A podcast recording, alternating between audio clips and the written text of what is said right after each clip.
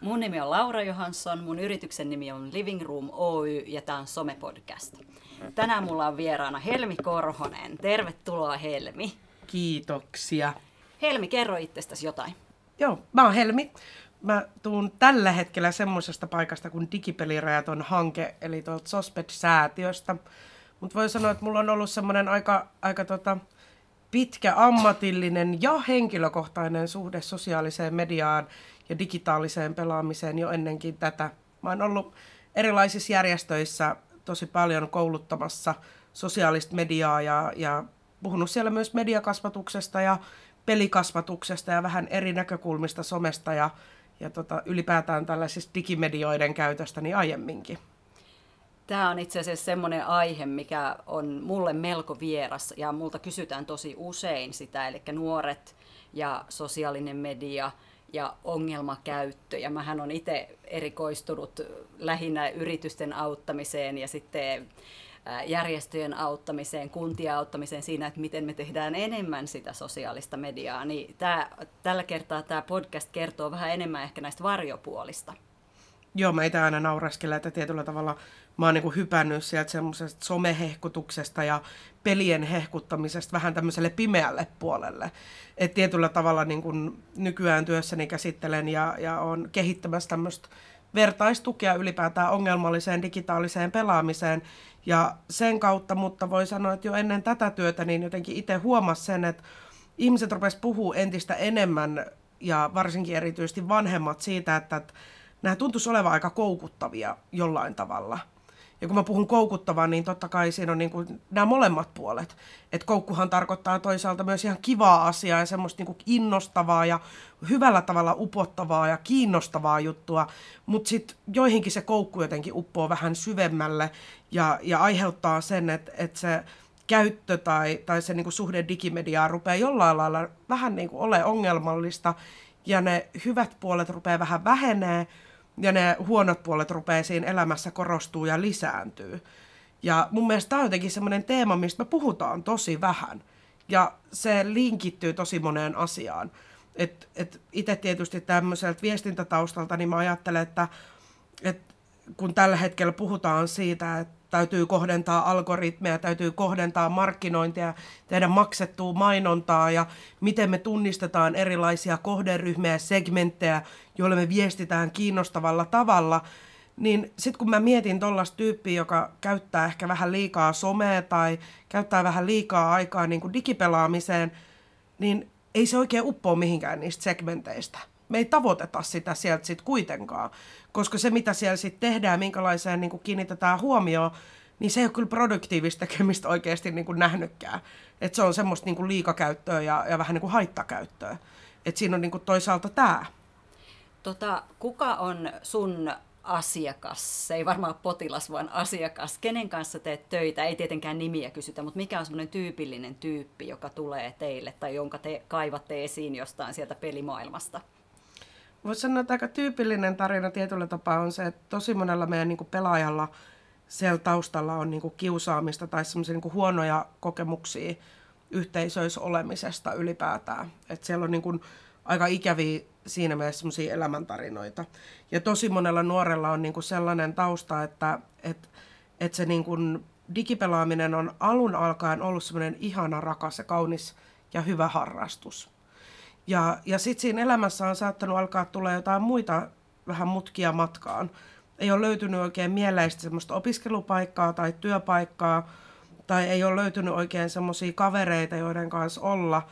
Ja siinä vaiheessa sitten, kun tietyllä tapaa niin kuin elämästä ne muut asiat, jotka normaalisti meiltä vie aikaa paljon ja täyttää meidän elämää, niin puuttuu, niin sitten se pelaaminen nousee niin kuin entistä suurempaan rooliin onko tämä sitten silleen, että periaatteessa pelaaminen on yksi huume? No, jotkuthan käyttää, niin kuin puhuu digimorfiinista tai digikoukusta ja, ja niin kuin digipäihteistä ja muusta. Musta on, niin kuin, vaikka niissä jotain samankaltaisuuksiakin ehkä myös on, varsinkin kun me katsotaan semmoista niin kuin haittatutkimusta ja sitä terminologiaa, mitä siellä käytetään, niin ei kyseessä kuitenkaan ihan sama asia. Että et jotenkin karkeasti voidaan puhua niinku semmoisesta jaosta tutkimuksellisesti katsottuna, että 90 prosenttia digipelaajista on niinku harrastajia. Osa on intohimoisempia osa on kasuaalimpia harrastajia, eikä näillä ihmisillä niinku oikeastaan ongelmaa sen pelaamisen kanssa. Sitten taas 10 prosenttia, niin voidaan sanoa, että he pelaa ongelmallisesti jossain kohtaa elämää. Ja silloin puhutaan ehkä enemmän semmoista tosi paljon pelaamisesta, liikapelaamisesta, semmoisesta korostuneesta pakopelaamisesta.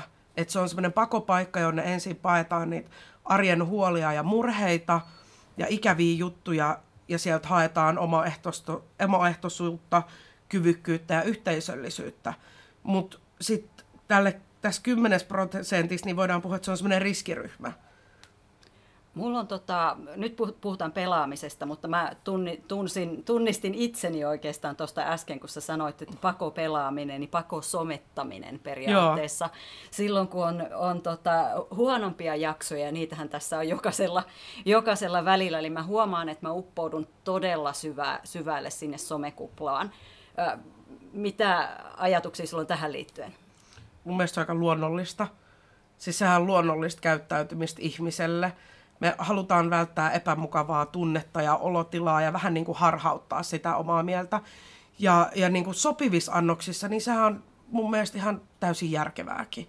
Ei ole hyväkään, että me aina vellotaan semmoisessa pahassa olotilassa ja negatiivisissa tunteissa. Että on ihan luonnollista katsoa salatut elämät tai, tai tuota, pelata hetki tai tai vähän aikaa plärätä IG-kuvia. Siis sehän on ihan hyvä juttu. Mutta sitten se, että jos tietyllä tavalla se arki rupeaa täyttyy vaan siitä, niin, niin tietyllä tapaa me ollaan myös siitä aikamoisessa riskissä siinä, että et, et voidaan ruveta puhua niinku toiminnallisesta riippuvuudesta jossain niinku ääritapauksissa. Mutta silloin puhutaan niinku parista prosentista esimerkiksi digipelaajia. Ei todellakaan kaikista, eikä kaikista niinku ongelmallisesti pelaavistakaan. Mutta tosissaan kyllä mäkin huomaa itsestäni se, että ei tarvitse olla yksi huonompi päivä ja muuta, niin helpostihan sitä tulee plärättyä kännykkää vähän pidempään kuin oli ajatellut. Joo, ja nyt kun mä mietin, että mulla on pari tuhatta Facebook-kaveria esimerkiksi, niin tilastollisesti, jos niin peilataan tuota peliriippuvuuden prosenttilukua, someriippuvuuden prosenttilukuun, niin siellähän on muutama kymmentä ihan ongelmatapausta. Kyllä. Et, et tota, aika hurjaa itse asiassa. Missä, missä se raja menee sun mielestä? Tämä on nyt ihan sun mielestä, mä en pyydä mitään tilastoja, vaan nimenomaan sun oma. Mä itse asiassa aika lailla kirjoitan esimerkiksi, niin kun, jos puhutaan niin kun maailman terveysjärjestön niin tekemästä tämmöisestä tautiluokituksesta, joka on, joka on lisännyt itse asiassa gaming disorder, eli pelaamishäiriön, eli tämmöisen niin ihan toiminnallisen riippuvuuden digipelaamista kohtaan. Siinä on määritelty sillä tavalla, että, että, että niin digipelaamisen osalta puhutaan niin että tarvii olla pidempi ajanjakso, kun on ollut tämmöistä jatkuvaa, toistuvaa, hallitsematonta pelaamista. Eli vaikka mä haluaisin lopettaa, niin mä jotenkin pääse irti siitä. Ja siihen kuuluu myös se, että, että niin kun ajatukset ja, ja tunteet, jotenkin arki pyörii sen somen tai sen pelaamisen ympärillä. Ja, ja sitten myöskin, että alkaa laiminlyödä vähän muita asioita. Myöhästelee vähän bussista tai no en mä pesekään tänään tukkaa, riittää, että mä käyn muuten vaan suihkussa, että mä ehtisin vähän pelata. Tai no en mä nyt tänään teekään mitään kunnon ruokaa, kyllä mä voin tuon mikropizzan ja, ja, ja en mä nyt ehkä tänään näkään niitä kavereita, mä näen niitä joku toinen päivä. Että alkaa vähän niin kuin laiminlyödä niin semmoisia itselleen jopa tärkeitä ja, ja väit, välttämättömiäkin asioiden hoitamista ja, ja tekemistä. Ja sitten vielä niin kun siellä puhutaan semmoisesta, että, että sen pitää niin kuin aiheuttaa merkittävää haittaa koululle tai työlle tai ihmissuhteisiin tai muihin elämäasioihin. Kyllä me silloin ollaan niin kuin aika vakavan ongelma edessä. Mä oon miettinyt sitä, että tota, esimerkiksi oma lapsi pelaa paljon. Mä oon jossain vaiheessa hurahtanut täysin Candy Crushiin. Ja, ja muutenkin on vähän sitä tyyppiä muutenkin, että jumittuu kaikenlaiseen somettamiseen tosi vahvasti. Niin onko jotain semmoisia niin tyypillisiä piirteitä näissä, jotka sitten koukuttuu näihin peleihin ihan vakavasti? No voidaan sanoa, että niin tutkimuksesta tai mitä niin liitetään, niin, niin äh, tämä on yleisempää pojilla ja miehillä. Mm. Somen osalta taas naiset on enemmän, niin kuin naiset ja tytöt on riskissä. Jotenkin tätä sukupuolista eroa niin itse olen jotenkin pähkäillyt ja miettinyt ja, jota tutkijatkin on, on ehdottanut, että siinä on tietyllä tavalla aika pitkä historiallinen kaiku. Et siitä, että, että miehille on ollut tärkeämpää ja elojäämisen kannalta olennaista kilpailla. Aivan. Ja sen takia ne niin pelit kiinnostaisi miehiä lähtökohtaisesti enemmän. Ja sitten taas naisille yhteisöllisyys on ollut tosi paljon tärkeämpää se elojäämisen kannalta. Ja, ja sen takia sitten se some olisi niin enemmän naisten juttu.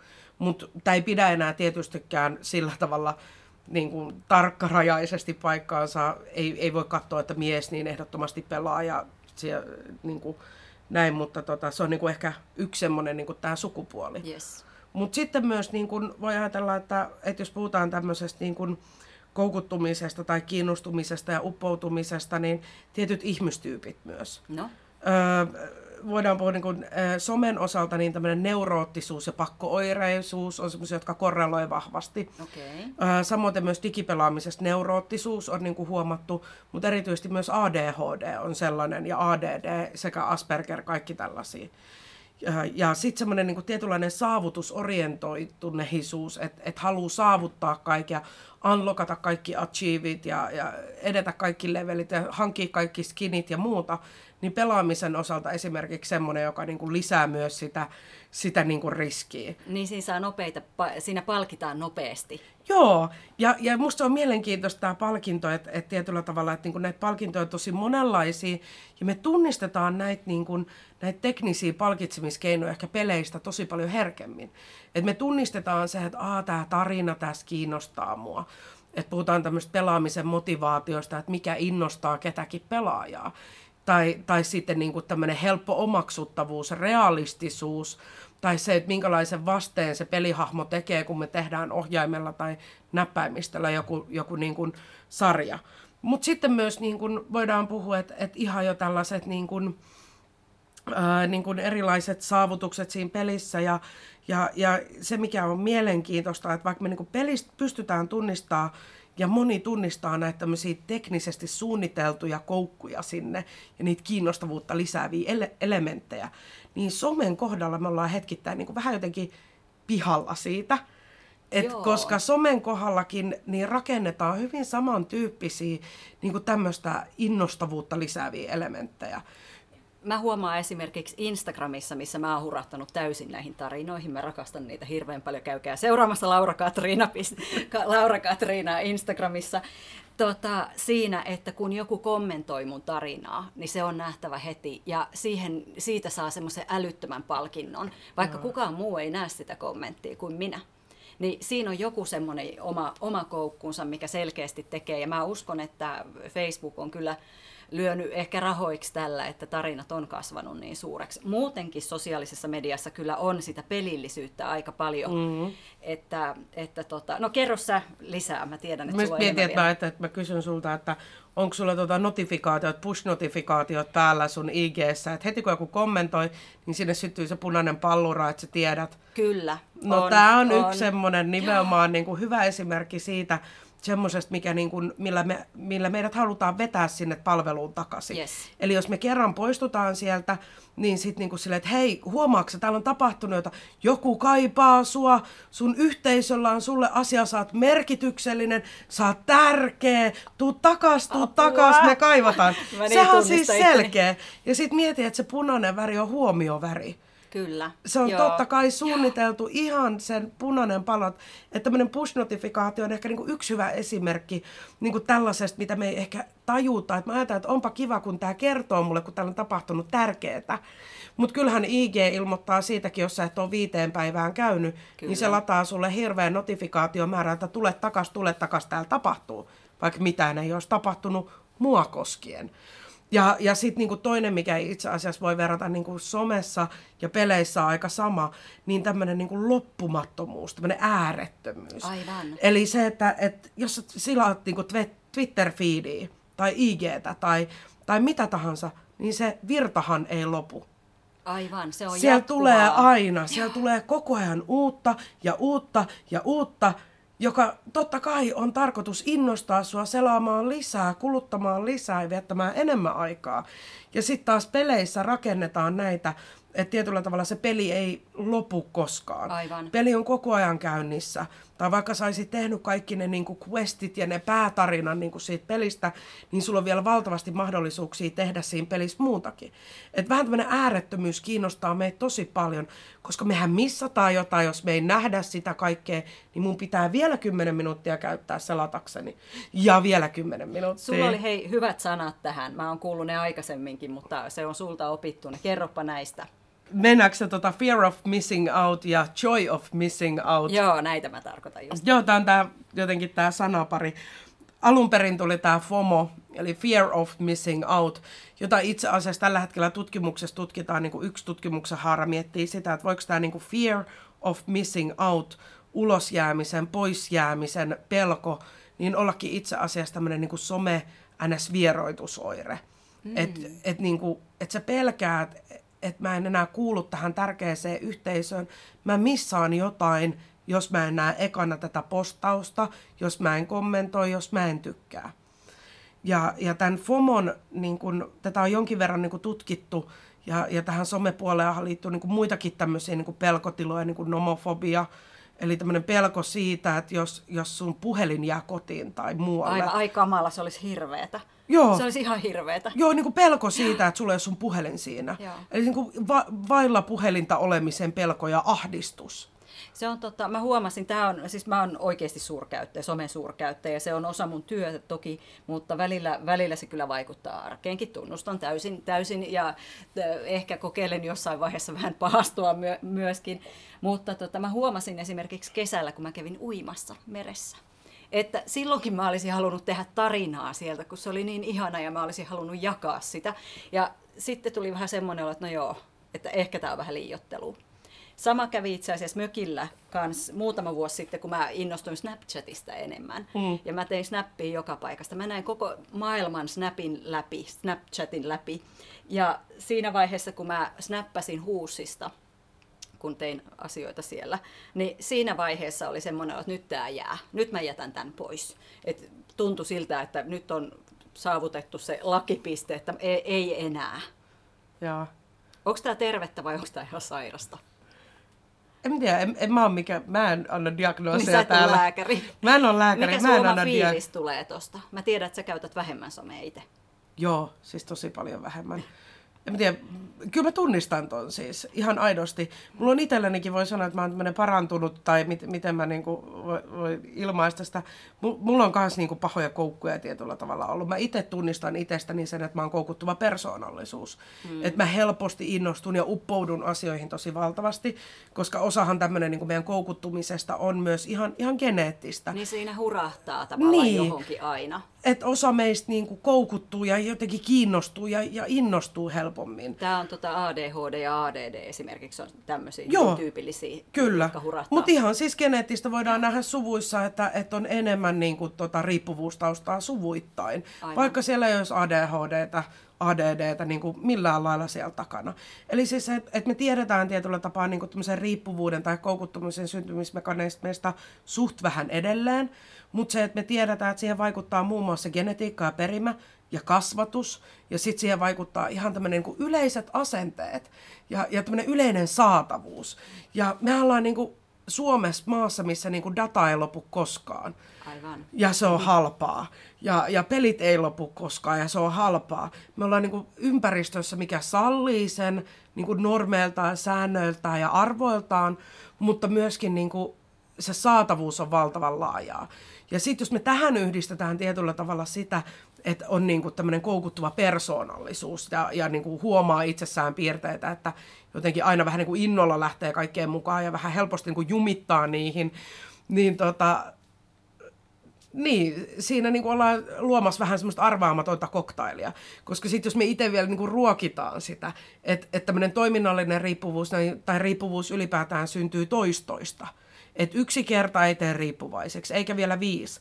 Mutta sitten kun sä toistat asiaa tarpeeksi monta kertaa, niin sä opetat sun aivoille nauttimaan siitä. Ja sä ikään kuin, niin kuin opetat silleen, niin kuin, että kato miten hienoa, kato miten hienoa, kato miten hienoa, ja boostaat sitä hyvää olon tunnetta sillä, jonka seurauksena niin kuin, se riippuvuus voi syntyä. Aivan. Ja sitten sen lisäksi niin kuin tietyllä tavalla tarvitaan myös semmoista niin kuin, henkisen hyvinvoinnin epätasaisuutta tai jotenkin niin kuin elämänhallinnan murentumista tai jotain, jotain semmoista niin kuin yksinäisyyttä ja pahaa mieltä sinne taustalle, jota sillä toiminnalla myös niin kuin helpotetaan ja, ja halutaan niin kuin päästä eroon. Aivan. Tämä on se niin kuin koktaili, mistä me puhutaan.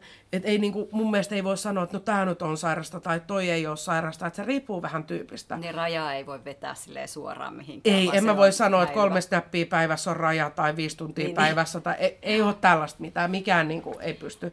Kun mä huomaan itsestäni, tunnistan ton, mulla oli yhdessä vaiheessa se, että mä en edes ollut noussut sängystä aamulla, kun mä jo twiittasin ekan kerran. Aivan, joo. Ja, tota, ja sitten mä huomasin, että mä jaoin tosi paljon mun elämää siellä ja se niinku, toi mulle siinä niinku, tilanteessa oli jotenkin mulle tosi kiva ja, ja huoma, itsekin perustelin, että se oli myös mun työ ja se kuului mm. siihen ja muuta. Ja, ja sitten tota, jossain vaiheessa mä vaan niinku koin sen, rupesin niinku kokea jotenkin just se, että, että hetken mä katson kaiken vähän niinku Twitterin silmin ja, ja niinku just tämmöinen. Että et se ei tuntunut enää musta mukavalta. Muut ei siitä asiasta kuittaillut, mutta se ei tuntunut musta enää mukavalta. Ja jotenkin sen jälkeen mä rupesin sitä vähentää ja nythän mä itse niin aina puhun sitä, että mä en ole tainnut kolmeen neljään vuoteen, niin juurikaan enää, niin kuin mä leikkimielisesti sanoin, orgaanisesti twiitata, eli niin kuin itse, että olisin mennyt ja niin tehnyt sut jonkun twiitin niin, kuin niin sanotusti, että mä tosi vähän twiittaa enää itse. Joo. Ei mulla ole snappia, mä, mä en niin kuin halua. Tai, tai niin kuin, että jotenkin, ja Facebookissakin, niin entistä vähemmän mä teen julkaisuja tai osallistun keskusteluun. Et mä huomaan itse, että mä jotenkin voin paremmin, kun mä rajoitan sitä käyttöä. Onko tämä jotenkin yleinen trendi, että rauhoitutaan vähän, että ei ihan jokaista pullanpaistoa ja vaipanvaihtoa sit tarvi enää jakaa sinne someen? On tämä. Tämä niinku tämmönen, nämä hiljaiset signaalit tietyllä tavalla on ollut ulkomailla nähtävillä jo pitkään.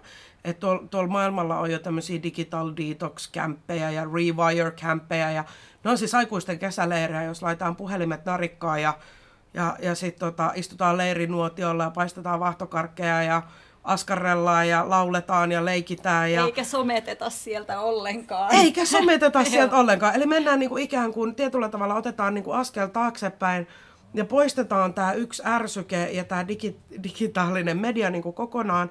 Ja, ja sitten sen jälkeen tietyllä tavalla ehkä voi paremmin palauttaa myös semmoisen niin kohtuun käytön tai, tai niin kuin huomata sen, että miten suurta osaa se näyttely. Tuliko se FOMO vai tuliko JOMO, eli se niin kuin joy of missing out, jota mä huomaan. Siitä, että mä en ole mukana tuolla enää. Niin, että niin kuin, et musta on ihanaa, niin kun mä rakastan niitä yhteisöjä, niitä ihmisiä.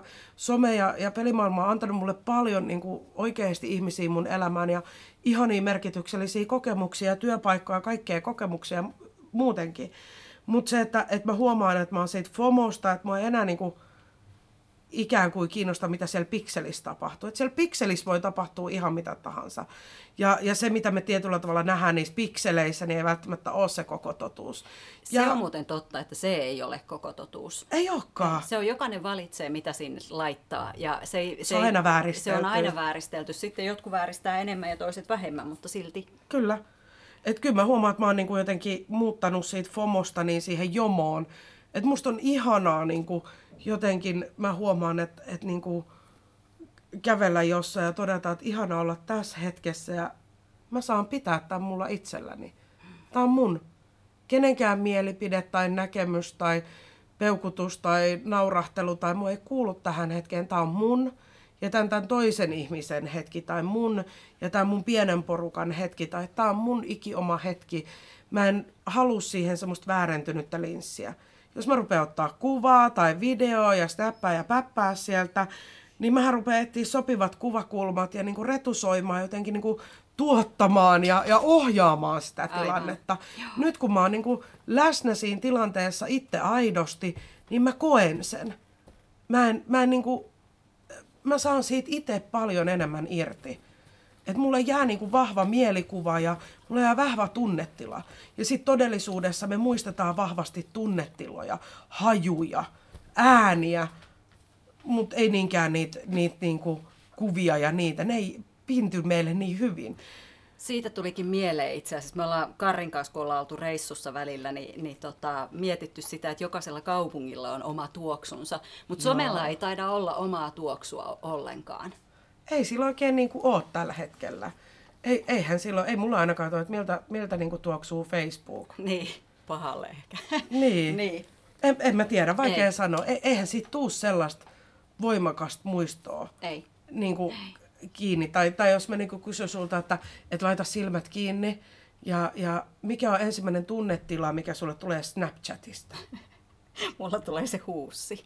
Niin, Mutta joo, ymmärrän täysin. täysin. Ja tota, itse asiassa tuohon liittyen niin yksi positiivinen asia, mikä mun mielestä Facebookissa on tällä hetkellä muistoihin liittyen, on, että se nostaa niitä vanhoja muistoja esiin. Se on uusi koukku, mä tiedän sen. Mm. Mutta silti, ai ettäkö on ihanaa nähdä, kun on niitä la- lapsen vauvakuvia ja sitten on niitä taaperokuvia ja niitä, kun ko- saatiin koira ja kaikki tämmöistä. Että se on kuitenkin iso osa elämää, jos on dokumentoinut sen elämänsä sinne, sinne jossain vaiheessa. Mutta sitten huomaa myöskin, kun katsoo niitä vuo- vuosia taaksepäin, että ei, ei joka vuodelle ole muistoja Facebookissa.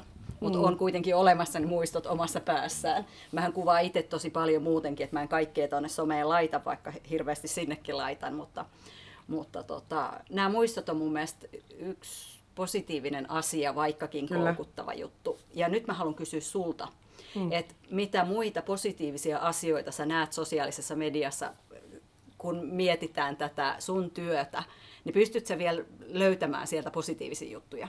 siis pystyn. Hyvä. Ihan tosi helposti. En, en, vaikka mä puhun, niin kuin, että mä oon hypännyt tänne pimeälle puolelle ja, ja niin kuin, katson aika kriittisestikin välillä näitä asioita ja tiedostaen niitä koukkuja, niin, niin en, en mä ole kyllä niin kuin sillä tavalla selkääni kääntänyt niille hyville ja positiivisille puolille. Yksi ihanimpia juttuja, mitä se mahdollistaa, niin on ihan aidosti niin kuin tämmöisen vertaisuuden ja yhteisöllisyyden kokemuksia. Se on yksi ihan, ihan niin kuin tärkeimpiä. Koska jos ajatellaan sitä, että, että aikoinaan niin kuin maailma oli siinä mattolai, tai maitolaiturilla. Et, et jos siitä ei löytynyt kivaa kaveria, niin sit sä olit aika yksin. Ja, Aivan. ja sitten tuli kaupungit ja, ja se kaveri pystyi löytyy lähiöstä. Ja, ja niin kuin jotenkin, että mitä pidemmälle me mennään digitaalisessa kehityksessä, niin sen niin kuin, että me ei olla enää vaan globaali maailma, me ollaan viraali.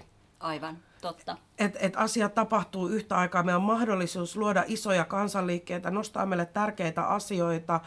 Meillä on, meillä on niin kuin valtavasti tämmöisiä mahdollisuuksia ja potentiaalisia juttuja. Ja musta se on niin kuin ihan mieletöntä. Et ei välttämättä se niin kuin oma elämänkumppani tai, tai ne rakkaimmat, tärkeimmät ihmiset löydy siitä, siitä niin kuin ihan vierestä. Ne voi löytyä toiselta puolelta maailmaa. Ja, ja toisaalta niin kuin tämän päivän tämmöisessä virallisessa maailmassa, niin ne tuntuu niin kuin ne olisi siinä. Sitten myös niin kuin ihan ajatuksena se, että, että tämmöinen niin kuin tuki, ihmiset pystyy löytämään tukea ja apua tosi vaikeisiinkin tilanteisiin, tosi pelottaviin tilanteisiin, sellaisiin niin kuin hetkiin, kun aikoinaan ylipäätään, jos ajatellaan, niin ihminen on ollut tosi yksin ratkaiseen niitä. Et ihminen, joka on, elää hankalassa tilanteessa, vaikka perheväkivallan tilanteessa tai, tai tota, miettii jotain muuta tämmöistä raskasta tilannetta, niin tällä hetkellä pystyy saamaan yhteyden sinne avun, avun lähteisiin tosi nopeasti. Ja pystyy löytämään tarinoita siitä, että hei mä en ole yksin. Ja saamaan kannustusta siihen elämäntilanteeseen. Aivan. Että nämä mulle tulee ekana mieleen. Että mun on vaikea niin kuin jotenkin ajatella semmoista niin kuin teknistä positiivista asiaa, koska nehän on vain bittejä, joiden tarkoitus on kuitenkin niin kuin yhdistää meitä. Mutta se, mikä pi- pitää sanoa tämmöistä niin kuin tekniikan hyvästä kehityksestä, kun kysyit, että onko tämä tämmöinen trendi, niin onhan tämä nyt silleen, jos että Instagram on jo kokeillut tykkäysten julkisen näkyvyyden poistamista, koska on huomattu, että se ahdistaa ihmisiä. No mä luin tänne tullessa just artikkelin siitä, että Facebook aikoo myös kokeilla rajatulla alueella näiden reaktioiden poistamista julkaisuista. Se onkin kiinnostavaa. Se on hienoa oikeasti, että nämä Että palvelut... heilahtaa laidasta toiseen. Joo. Joo, no se on varmaan se, että, että tota, kuitenkin seurataan sitä eh, tavallaan ihmisten mielipiteitä ja sitä, että jos huomataan, että nyt tästä on tullut ongelma, mm. niin siinä vaiheessa lähdetään korjaamaan, koska vaikka Facebook ja Instagram kokonaisuudessaan ne, ne tai se on jättimäisen kokonen ja siellä on hirvittävästi käyttäjiä, jotka on totta kai jo, jollakin tasolla ainakin koukussa, niin, niin tota, jos saadaan liikaa sitä negatiivista palautetta tai mm. saadaan liikaa sitä negatiivista fiilistä siihen, niin se tarkoittaa sitä, että he menettää niitä tuloja myöskin. Totta kai. Ja mä oon sanonut monta kertaa, että ei millekään niin kuin, tota, tota, yritykselle on järkevää tavoitella ongelmakäyttäjiä. On se sitten niinku mikä tahansa tuote tai asia tai tämmöinen niinku, tota, palvelu, mitä tarjotaan. Koska ei nämä ongelmallisesti käyttävät ja tämmöiset niinku liikakäyttävät, niin ei ne tuo rahaa. Ei, ei ne ei käytä rahaa, eikä ne tuo rahaa, eikä ne osta palveluita, eikä ne, eikä ne niinku jotenkin kuluta sitä sisältöä sillä tavalla ne ei ole niin kuin edes sen yrityksen niin kuin näkökulmasta edes siis ihan tälle puhtaasti rahaksi käännettynä niin mitenkään järkevää. Aivan. Et, et niin kuin tietyllä tavalla että ehkä niin kuin järkevintä, että yrityksille onkin koukuttaa meitä niin kuin sopivasti. Niin kuin tarpeeksi, mutta ei liikaa. Koska sitten kun me koukututaan liikaa ja ahdistutaan siitä, niin me lähdetään pois. Et, et tämähän on niinku myös, että et kyllähän teknologia tällä hetkellä mahdollistaa myös semmoisen niinku itsesäätelyn tukemisen. Että on erilaisia sovelluksia ja ruutuaikaa mittaavia asioita, joilla me pystytään niinku rajaamaan ja hallitsemaan meidän sitä digimedian käyttöä halutessamme, jos se oma tahdonvoima ei pelkästään riitä. Nyt mä ajattelin hypätä tämmöiseen aiheeseen, joka ehkä ei ole ihan sun korea, mutta mä tiedän, että jos me ei sitä käsitellä ainakin pintapuolisesti, niin sit mä saan palautetta tästä. Eli lapset ja pelaaminen. Anteeksi. Eli ei mitään. Me puhuttiin etukäteen, että tästä ei hirveästi puhuttaisi, mutta pikkusen. Eli se, että äh, kun kouluissa esimerkiksi puhutaan hirveän paljon ruutuajasta. Mm. Mä en tykkää sit sanasta ollenkaan, mutta ruutuajasta puhutaan ja pelaamisesta, lasten koukuttimisesta tähän pelaamiseen tai mm. johonkin muuhun sosiaaliseen mediaan esimerkiksi, digiin ylipäätään. Niin tota, osaatko sanoa, että missä se raja menee järkevän ja järjettömän välillä?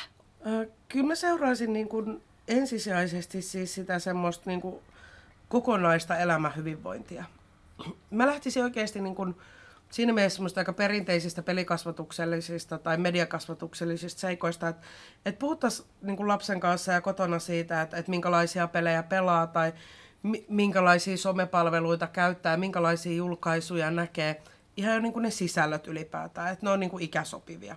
Sitten taas toisaalta lähtisin niin katsoa sitä, että pysyykö se niin kuin digin kanssa pelaaminen ja, ja tekeminen hanskassa siinä mielessä, että riittäähän siellä aikaa hyville yöunille, normaalille hyvälle kotiruualle, kavereiden kanssa peuhaamiselle, vähän muullekin harrastukselle, on se sitten soittoa, tanssia, laulua, piirtämistä tai ihan vaan nujuamista muiden kanssa pihalla ja niin kuin tällaista tekemistä.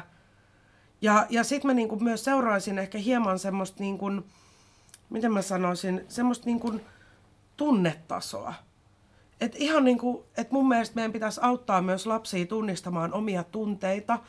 Että lähtee juttelemaan, että minkälainen tunne sulla on ennen kuin sä haluat pelata tai somettaa. Et, et ikään kuin opettaa tunnistamaan sitä, että et käyttääkö sitä semmoista niin kuin huonojen fiilisten aina vaan semmoisena niin dumppauspaikkana. Ja sitten niin juttelisin myös, että minkälaisia tunteita se pelaaminen tai somettaminen nostaa pintaan. Ja sen lisäksi niin puhuisin siitä, että, että, että niin käyttä, puhuisin siitä paljon, että, että mikä fiilis sit sen pelaamisen tai somettamisen jälkeen on. Paranniko olotila, huononiko, pysykö samana vai turruttiko tunteet pois. Ja sitten vielä niin ehkä semmoinen niin semmoinen seulonta tai miten, miten voi sanoa, että onko ongelmaa vai ei, pitääkö olla huolissaan, niin on sitten taas se, että mikä taas on sen niin kuin lapsen reaktio siihen, kun hän ei pääse pelaamaan tai somettamaan just silloin, kun hän haluaa. On normaalia, että pienellä lapsella voi tulla paha mieli ja vähän jopa itkukin huonona päivänä väsyneenä, kun just nyt ei päässytkään pelaamaan. Mutta jos joka päivä se on niin kuin valtavan niin kuin voimakas tunnereaktio, niin se kertoo jotenkin joko niin kuin semmoisesta, että ei ehkä ole ihan valmis käsittelemään vielä sitä pelaamista ja, ja somettamista – tai siinä on jotain käsittelemätöntä ylipäätään siinä niin kuin digimediasuhteessa. Että on se, miten niin kuin, jotenkin, että mä en lähtisi seulomaan, että no niin, nyt tämä pelaaminen tai somettaminen, vaan semmoinen kuin arjenhallinta ja semmoinen arkinen hyvinvointi, kun pysyy hanskassa. Ja joku päivä voi olla pelipäivä ja somepäivä, mutta sitten on hyvä olla niitä pelittömiäkin päiviä välillä. Tämä on tota, se, me, me ollaan hyvin sam- samoilla linjoilla. Mä annan oman lapseni pelata aika paljon. Mä tiedän, että se on huomattavasti enemmän kuin monet. Mutta toisaalta luokkakaverit, luokkakaverit pojat lähinnä, niin siellä on monta, jotka pelaa yhtä paljon, koska ne pelaa yhdessä. Kyllä. Ja tota, mä oon kuulen, kuunnellut sitä melskausta välillä lapsen huoneesta, kun hän, hän pelaa kavereiden kanssa, vaikka hän on yksin siellä huoneessa ja kuulokkeet korvilla, tietokone päällä ja täysin siellä omassa pelikuplassaan. Ja sitten on semmoista huutoa ja naurua ja räkätystä kavereiden kanssa siinä samalla. samalla. Eli mun mielestä tämä sosiaalinen puoli pelaamisessa jää unohtuu usein, kun puhutaan negatiivisista mm. jutu, jutuista. Ja totta kai jos se menee ongelmapelaamiseksi, niin se on eri asia, mutta täm, mm. tämmöisessä niin normaalikäytössä ja lapsilla. Kyllä. lapsilla. Ja eilen kun me juteltiin puhelimessa ja vähän alustettiin näitä aiheita jo, niin tota, reippaana äitinä kehuin, että kyllä minun lapseni pärjää hyvin ja, ja kaikki, kaikki on niin aurinkoista meillä kotona. Ja sitten tota, poika sai pelata ekstra paljon eilen, koska heillä oli iso projekti päällä Minecraftissa luokkakaveri, luok, luokan poikien kanssa sitten kun mä vihdoin sain sen sieltä, sain kaksi kertaa neuvotel, tai hän sai neuvoteltua lisäaikaa multa, koska oli iso projekti päällä ja joku suuri taistelu, jota alustettiin. Sitten kun hän tuli pois sieltä, kun oli vihdoin saatu taistelu loppuun, en tiedä yhtään miten meni, mutta poika oli hyvin tyytyväinen. Hän oli aivan siis niin rätti väsynyt, silmät seiso päässä ja poika itse totesi, että äiti, nyt on tullut pelattua liikaa tänään mä en pelaa enää yhtään ja ehkä tulevaisuudessa en myöskään ihan yhtä paljon. Mä, olin, mä sam- samalla häpesin ja samalla mä olin niin älyttömän ylpeä lapsestani, mm. että se mm. itse oli havainnut tämän. Joo, toi on, meinasin just sanoa, että tosi hyvin niin kuin huomioitu, että, että silloin kun puhutaan siitä ihmisestä, jolla on oikeasti ongelmallinen suhde pelaamiseen tai somettamiseen, niin eihän se sitä myönnä tai sano heti, eikä välttämättä edes tunnista, että nyt meni överiksi. Niin, niin. Et, et, et, et tietyllä tavalla se, että et näinhän se että jos nyt vertaa sinne vaikka sinne alkoholiin tai mihin tahansa muuhun, niin, kun, niin me huomataan kyllä, että jos se lipsahtaa liialliselle, että me ollaan se, että no nyt meni vähän liian railakas ilta, tai no nyt mä kyllä nyt söin liikaa ja nyt turvottaa ja on niin paha olla, vältän tulevaisuudessa tätä pahaa oloa. Mutta sitten jos me katsotaan niin kuin se, se tota, alkoholisti tai joku muu, niin eihän se koskaan sano, että no eilen, eilen oli kyllä se, se toinen kossupullo oli liikaa, huomenna juon vaan yhden. Aivan, aivan. Näin Kyllä. vähän leikkimielisesti. Joo. Mä tiedän, että ihmisiä vi, niin kuin ärsyttää kaikista eniten se, että verrataan päihteitä ja, ja niin kuin tämmöistä digimedioiden käyttöä. Mutta sitten kun toisaalta me puhutaan niin kuin aivokemiallisesti täysin samoista ilmiöistä, että kun me katsotaan niin kuin jotain aivo, aivo niin kuin kuvauksia, että joissa on tutkittu, että miten ihmiset reagoi, miten aivot reagoi niin kuin näihin tähän altistukseen ja saatavuuteen silloin, kun puhutaan ongelmakäyttäjistä versus tällaisista taviskäyttäjistä, niin me nähdään ihan samanlaiset aivosähkökäyräsyttymät siellä niin kuin päihteiden käyttäjillä ja sitten esimerkiksi rahapelaajilla ja digipelaajilla. Et, et niin kuin meidän aivothan on siinä mielessä mielenkiintoiset, että kun me aina ajatellaan, että no kyllä me kestetään ja tämä on ihan normi juttu, niin tämä digimedia on meille niin kuin hirveän uusi asia. Tämä on valtavan uusi ja vaikka meidän aivot on plastiset, kehittyvät ja niin kuin ketterästi oppivat, niin ei ne nyt kyllä niin nopeasti opi ja totu tämmöisiin uusiin asioihin. Et, et jos meidän aivot niin nopeasti oppisi ja ymmärtäisi näitä, niin mun 90-vuotias mummoni pitäisi nämä hanskata aivan helposti ja olla aivan suvereeni. No eipä ole. Et, että tota, niin, meidän aivot kuitenkin sit lähtökohtaisesti, me mukaudutaan nopeasti uusiin tilanteihin niin kuin ihmisinä ja yksilöinä, mutta meidän aivot taas kehittyy ja muuttuu todella hitaasti. Aivan, aivan. Et meidän aivot esimerkiksi, niin kuin, niin, eihän ne oikein niin kuin, tunnista tietyllä tapaa tämmöisen niin digimedia ja todellisuuden eroa, että ne on vähän pahvit noin meidän aivot kuitenkin.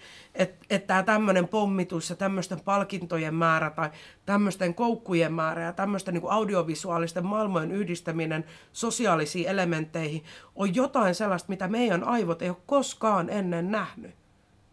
Hyvä. Eikä, eikä niin kuin, eikä niin oikein ymmärrä, mistä on kyse. Et me ollaan tosi uuden niin kuin äärellä ylipäätään. Ja sen takia musta on jotenkin hirveän mielenkiintoista, että minkä takia tämän kohdalla me ollaan jotenkin niin kuin hirveän helppoja sanomaan ja sanotaan helposti, että kyllä me kestetään ja ei ole mitään ongelmaa, ei pelaaminen voi olla ongelma, ei somen käyttö voi olla kenellekään ongelma ja nämä on niin helppoja juttuja. Ei meidän aivoille nämä ole helppoja juttuja. Et niin kuin meidän aivoille nämä on aivan ennennäkymätöntä ja ne miettii edelleen joka päivä, että mitä täällä tapahtuu. Että ne on ihan myrskys varmasti siellä. Et miettii, miten kauan aikaa niin kun meillä menee, että sanotaan suomalaisistakin, että me ei oikein osata kaupungeissa asua, kun me ollaan niin vähän aikaa asuttu. No, on tässä nyt kuitenkin pari sukupolvea heilahtanut. On, ja sitten kun verrataan digimedioiden kehittymiseen, niin että meidän niin aivot kaipaa edelleen tuonne luontoon, kun me ei vielä ole totuttu kaupungissa asumaan, mutta tämä me hanskataan ihan paljon nopeammin. Niin tämä niin jotenkin ristiriitaisuus mä aina välillä vähän niin kuin naurattaakin. Niin, että miten me ollaan sokeita tälle nopealle kehitykselle ja uudenlaiselle, mitä me kohdataan.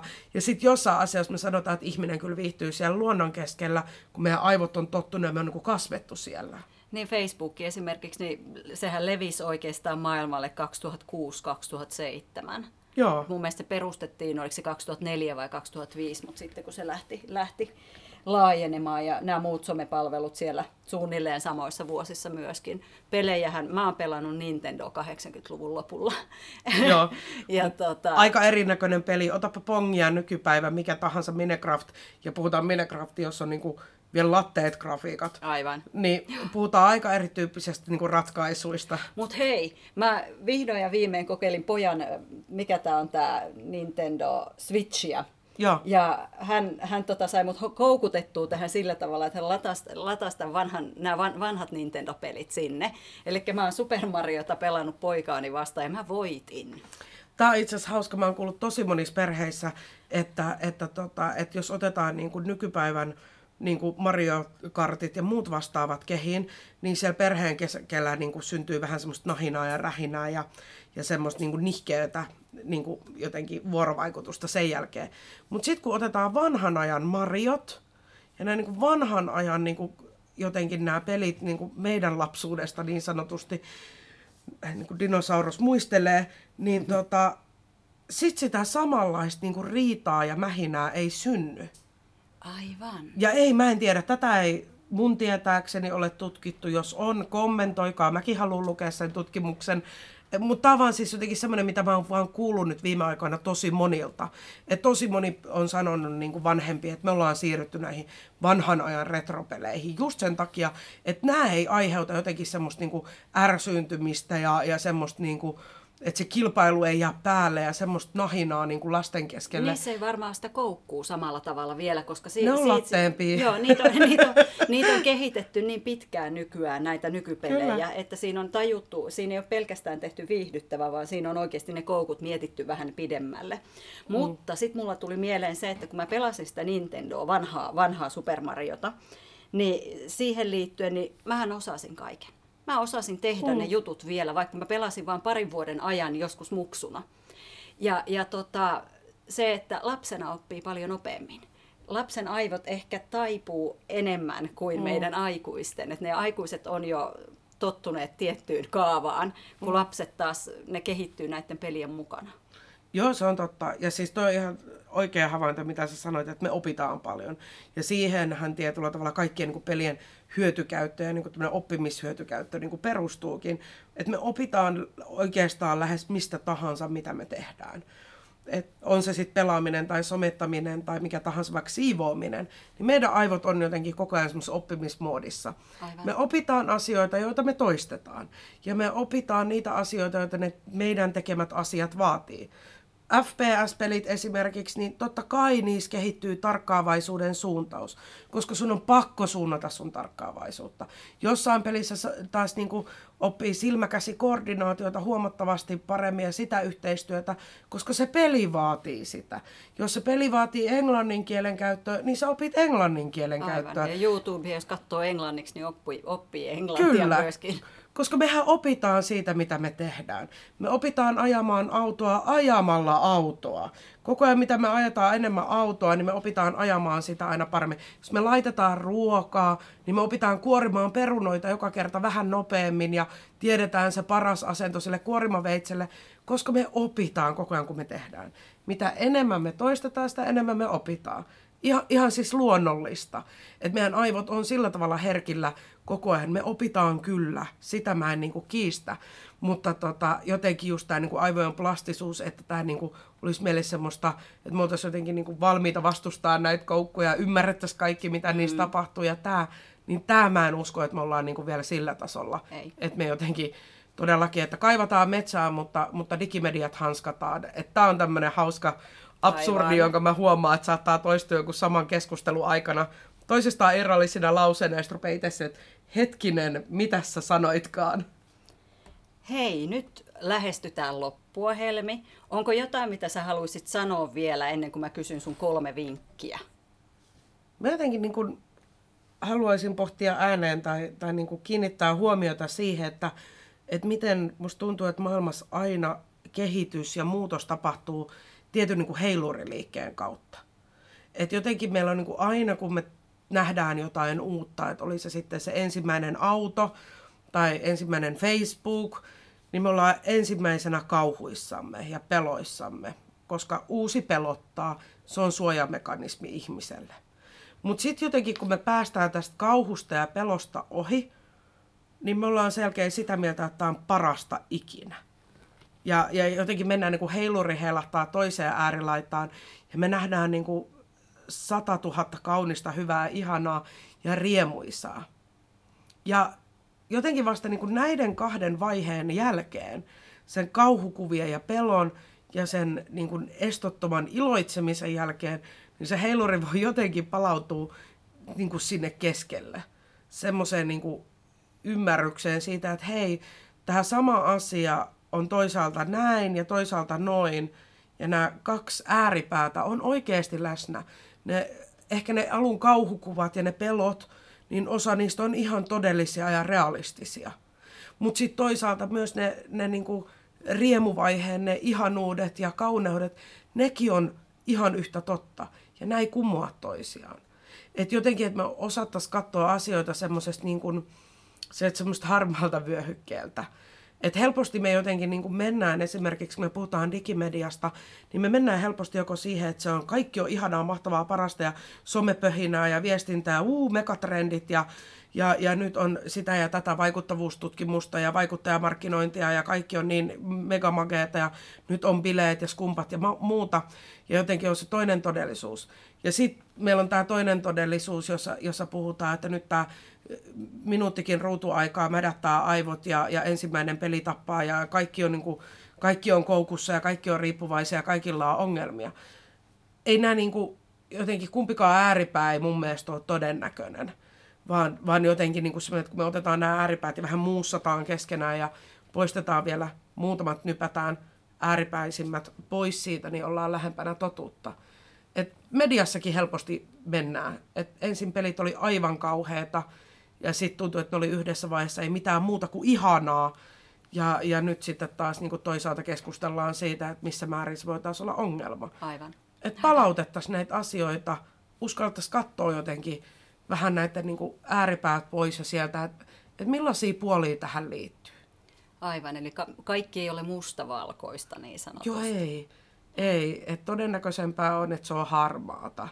Joo, Fifty et, Shades of Grey. niin, kyllä, joo. Hyvä. Tota, mä oon pyytänyt, että sä valmistelet kolme vinkkiä vielä tähän aiheeseen liittyen. Ole hyvä, Helmi. Vinkki numero yksi. Mieti sun oma suhde digimedioiden käyttöön. Eli ikään kuin, että, että miten iso rooli se on sulle ja mitä tarkoitusta ne sun elämässä palvelee, minkälaisia hyötyjä sä näet, mutta, mutta jotenkin myös semmoisia, että mitä riskejä sä näet omassa käytössäsi. Eli määrittele vähän niin kuin semmoiset omat digirajat sulle itsellesi, miten ison roolin sä haluat niille antaa sun elämässä ja sun arjessa. Ajankäytöllisesti, tunnetasolla, ihan taloudellisina hankintoina, ylipäätään. Vinkki numero kaksi. Pidä välillä semmoinen digimedian paasto. Paasto on hyvä tapa jotenkin nollata vähän meidän aivoja, antaa niille rauhaa ja aikaa elpyä. Kun sanotaan, että, että tämmöinen niin tipaton tammikuu on hyvä tapa määritellä suhdetta uudelleen alkoholin käyttöön, niin sitähän se on. Että poistetaan jonkinlainen ärsyke aivoilta hetkeksi että me voidaan taas palauttaa jotenkin sit semmoinen ja huomata ehkä, että et onko mulla FOMO, pelkääks mä ilman puhelinta oloa vai onko mulla JOMO, riemua siitä, että mun ei tarviikaan olla kaikille koko ajan just heti läsnä. Lupaan, että, että tota, tulee aiheuttamaan sulle ristiriitaisia tunteita ja välillä ahdistusta ja pelkoakin ja sitten toisaalta taas semmoisia aika riemuisia kokemuksia. Että semmoisia pieniä arjen digipaastoja voi pitää. Ja vinkki numero kolme. Tunnista itsessäsi se, että mikä saa sut käyttämään digimedioita. Ota selvää erilaisista näistä piirteistä, mitkä, mitkä puhuttelee sua. Mieti, miksi sä käytät Snappia etkä Facebookia. Mieti, miksi sä kiinnostut enemmän morpeista kuin FPSistä. Tunnista jotenkin ne sua puhuttelevat tekijät.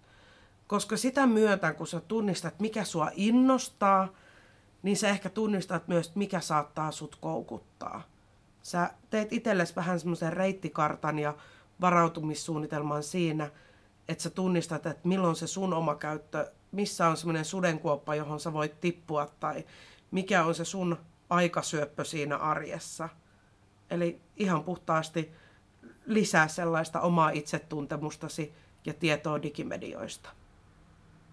Kiitos Helmi Korhonen. Mun nimi on Laura Johansson, mun yrityksen nimi on Living Room Oy ja tämä on Some Podcast. Heippa!